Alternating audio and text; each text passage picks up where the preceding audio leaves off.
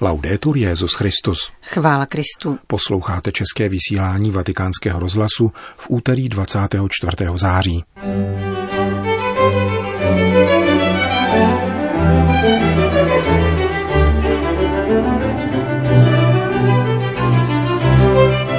Papež František dnes navštívil komunitu Nové horizonty. V jádru krizí západního světa je tekutý ateismus, říká kardinál Robert Sarach.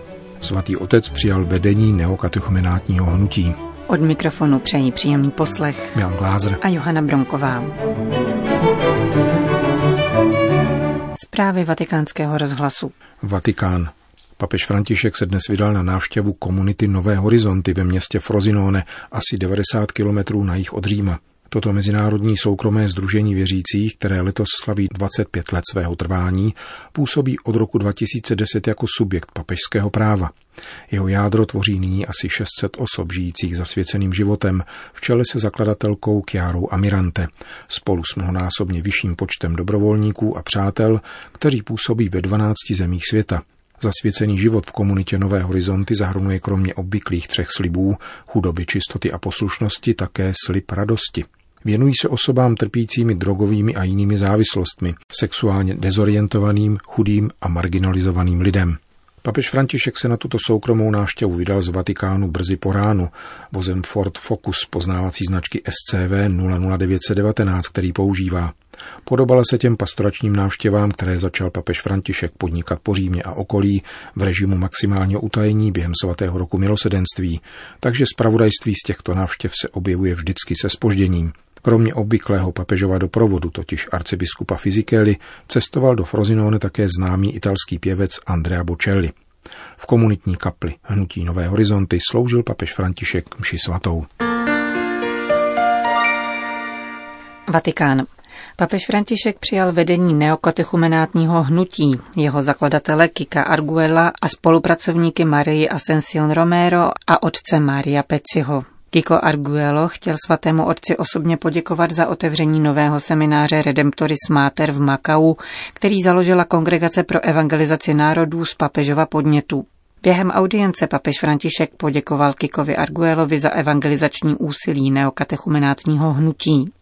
Jsem rád řekl, že uskutečňujete to nejdůležitější v církvi, a sice evangelizaci, a děláte to bez proselitismu, prostřednictvím svědectví.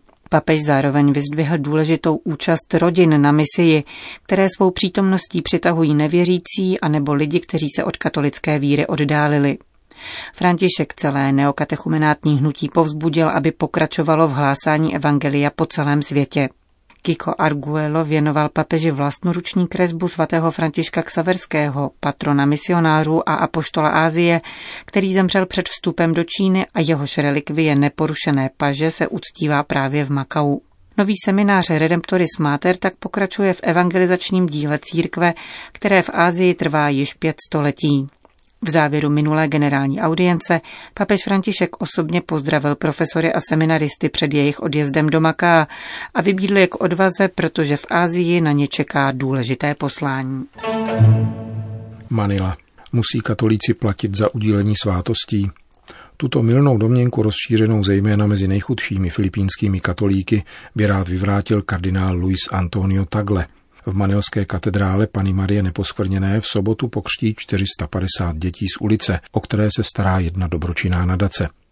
S manilským arcibiskupem bude koncelebrovat desítka kněží, včetně ředitele zmíněného charitního združení, který agentuře News vysvětlil, že chudí lidé na Filipínách nejsou vystaveni hrozbám či nebezpečím, avšak častokrát zůstávají po dlouhý čas bez svátostí. Domnívají se totiž, že by za ně museli platit nějakou daň, a častokrát vůbec nevědí, jak k ním přistoupit. Jestliže je skutečně obtížné přivést naše zraněné děti k Bohu, je naopak velice snadné přinášet jim pána prostřednictvím svátostí, vysvětluje ředitel manilské charity otec Doše. Filipínská nadace slouží nejchudším manilským dětem od roku 1998 a dosud rozvinula pět programů, které se zaměřují na navrácení důstojnosti těmto nejmenším obyvatelům ulice, kteří se přehrabují v odpadcích a obývají chatrče na předměstí. Dobročinná instituce pomáhá také starým lidem, opuštěným na ulici. Ročně umístí až půl druhého tisíce dětí v 630 střediscích rozmístěných ve filipínském hlavním městě a provincii Batan. Za posledních 21 let tak pomohla 55 tisícům dětí, mezi nimiž je také boží služebník Darwin Ramos, který zemřel v roce 2012 ve věku 17 let v důsledku vážné degenerativní nemoci. Na konci srpna zahájila filipínská diecéze Kubao proces jeho blahořečení.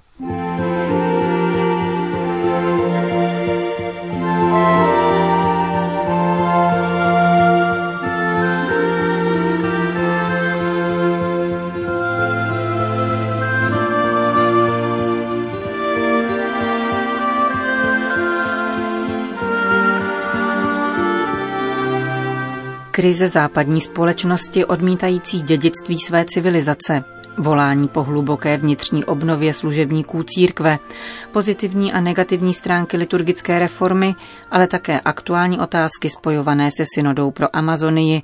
O tom všem hovoří kardinál Robert Sarach v obsáhlém rozhovoru pro National Catholic Register.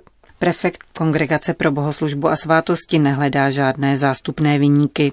Úpadek křesťanství na západě působí sami křesťané, jejichž srdce se odklání od Boha. Jsme to my, nešťastníci, kdo sami sebe odkřesťanštujeme, cituje kardinál Sarach slova George Bernanose, napsaná před druhou světovou válkou. Krize církve na západě má počátek v zapomínání na Boha, dodává.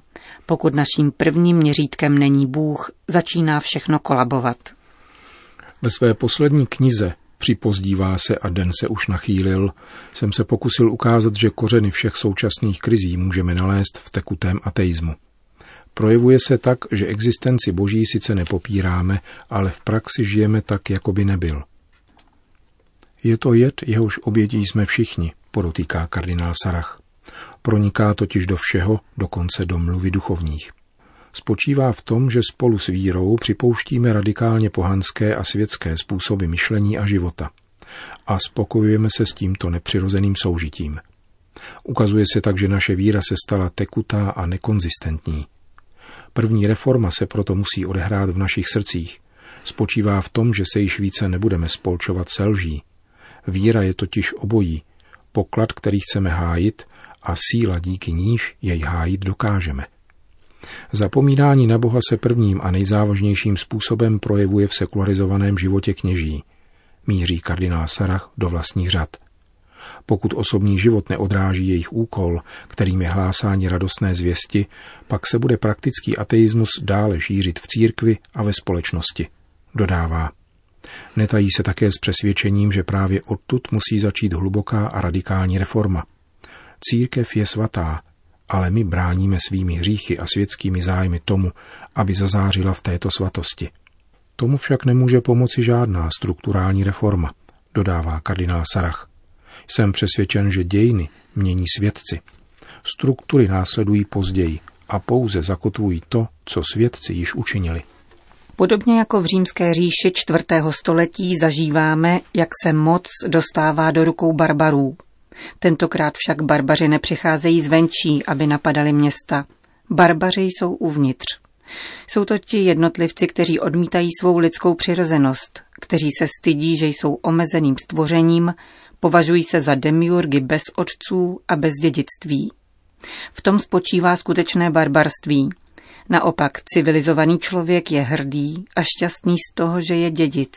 Přesvědčujeme své současníky, že svoboda znamená nebýt na někom závislý. To je však tragický omyl.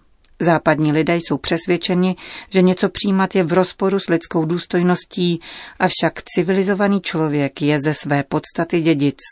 Dostává dějiny, náboženství, jazyk, kulturu, jméno a rodinu. Pokud odmítáme napojenost na tuto síť závislostí, dědictví a synovství, vykazujeme se do pouhé džungle soutěžící soběstačné ekonomie. Když člověk nepřijímá sám sebe jako dědice, odsuzuje se k peklu liberální globalizace, kde se individuální zájmy konfrontují s jediným zákonem zisku za každou cenu. Kardinál Sarach však nepřichází pouze s pesimistickou analýzou. Prozba o světlo je obsažena i v žádosti učedníků kráčejících do Emaus, kterou cituje v názvu své knihy. Pane, zůstaň s námi, neboť se připozdívá. Víme, že Ježíš se nakonec ukáže. Naším prvním důvodem k naději je tedy Bůh samotný. Pokračuje ghanský kardinál a připomíná příslib, že brány pekelné církev nepřemohou. Vždycky v ní bude dostatek světla pro toho, kdo hledá pravdu s čistým srdcem. I když se tedy zdá, že všechno spěje k zániku, lze najít zářivá zrna znovu zrození. Jsou jimi například životy věrných řeholníků, kteří staví Boha každý den do středu svého života. Oázy naděje spatřuje kardinál Sarach v životních klášterech, dále v katolických rodinách žijících evangelium života, jímž svět pohrdá, ale také v příkladech mnoha anonymních kněží a věřících, pro které je každodenní eucharistie středem a smyslem života. Nesou církev, aniž o tom vědí, dodává. Ve slavení liturgie se církev vrací ke svým zdrojům. Celým důvodem její existence je návrat k Bohu, nasměřování očí všech ke kříži. Pokud tak nečiní, staví do středu sebe sama, stává se zbytečnou. Myslím si, že ztráta orientace, pohledu upřeného ke kříži, symbolizuje základ krize v církvi, říká kardinál Sarach na okraj kritik liturgických reform.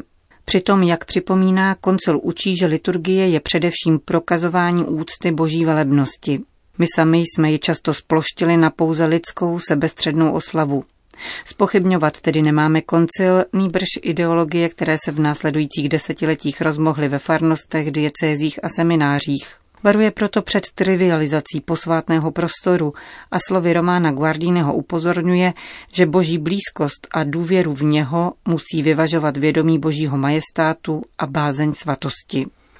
Na druhé straně kardinál Sarach oceňuje velkou rozmanitost biblických textů k meditaci a úvody do písma svatého v mnoha jazycích. Úsilí o hlubší teologickou účast věřících, které považuje za nejvýznamnější učení koncilu, však podle něj často zůstává nepochopeno. Na místo hlubšího uvádění věřících do velikonočního tajemství se sklouzává k rozdělování rolí a funkcí, k aktivismu. A konečně liturgie je dílem Kristovým, není tedy nutné, aby celebrant připojoval své vlastní komentáře – Nejde o zavádění množství nových formulací a variací, neustálé změny modliteb, ani o bujarou liturgickou kreativitu. Centrem liturgie je metanoja, radikální proměna našich životů a jednání, vážně znečištěných hříchem a poznamenaných tekutým ateismem. Cílem synody o Amazonii je evangelizace tohoto regionu, je to regionální synoda a proto na ní nelze jednat o otázkách, které se týkají celé církve, jako je zrušení celibátu. Pokračuje prefekt Kongregace pro liturgie a svátosti v odpovědi na debatu zaměstnávající církevní kuloáry. Necelé dva týdny před zahájením synody vyjádřil obavy, že si ji přivlastní západní představitelé, kteří chtějí prosadit své vlastní projekty. Některým se zdá, že jsou všemocní, protože financují chudé církve. Jejich moc a jejich peníze nás nemohou zastrašit, zdůraznil africký kardinál. Připomněl také, že papež František se zrušením celibátu nesouhlasí. Promluvil o tom jednoznačně na tiskové konferenci při návratu s panami. Citoval tehdy slova Pavla VI., který říkal, že by radši obětoval svůj život, než změnil zákon ohledně celibátu. Podle kardinála Saraha o zrušení celibátu usiluje bohatý západ – Celibát je totiž Kristovým křížem vepsaným do života kněze. A současný svět nesnese pohled na bláznovství kříže. Prefekt Kongregace pro liturgii poznamenal, že také on sám pochází z mladé církve, sám zažil evangelizaci a proto může dosvědčit, že mladé církve nepotřebují ženaté kněze, nýbrž kněze žijící v celibátu a vydávající žité svědectví kříže.